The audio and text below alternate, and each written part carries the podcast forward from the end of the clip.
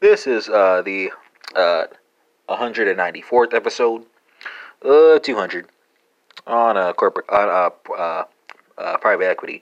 Uh, and I, you know, I always uh, confused uh, this episode with uh, one on corporate finance. Uh, but you know, the fitting, the comparison is kind of fitting because a lot of what we cover here um, has already been covered in corporate finance. So if um, uh, if listeners have uh, uh, uh, uh, interest in any of the material I mentioned here, just refer you to that um, branch of filling in the uh, filling in the gap, right?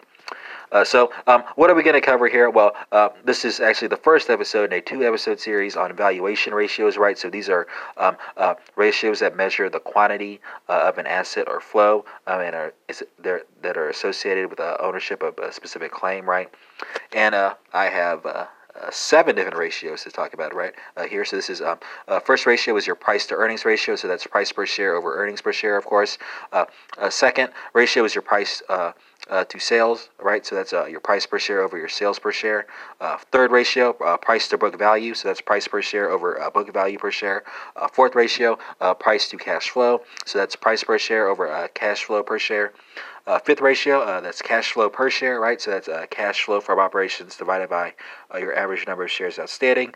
Uh, sixth ratio, uh, dividends per share, right? So that's common dividends declared divided by your weighted average uh, number of ordinary shares. And your final uh, ratio is going to be your EBITDA per share. Uh, I say EBITDA, what do I mean? Uh, well, I'm talking about earnings before interest, taxes, depreciation, and amortization per share. And that is your EBITDA over your average number of shares outstanding, right?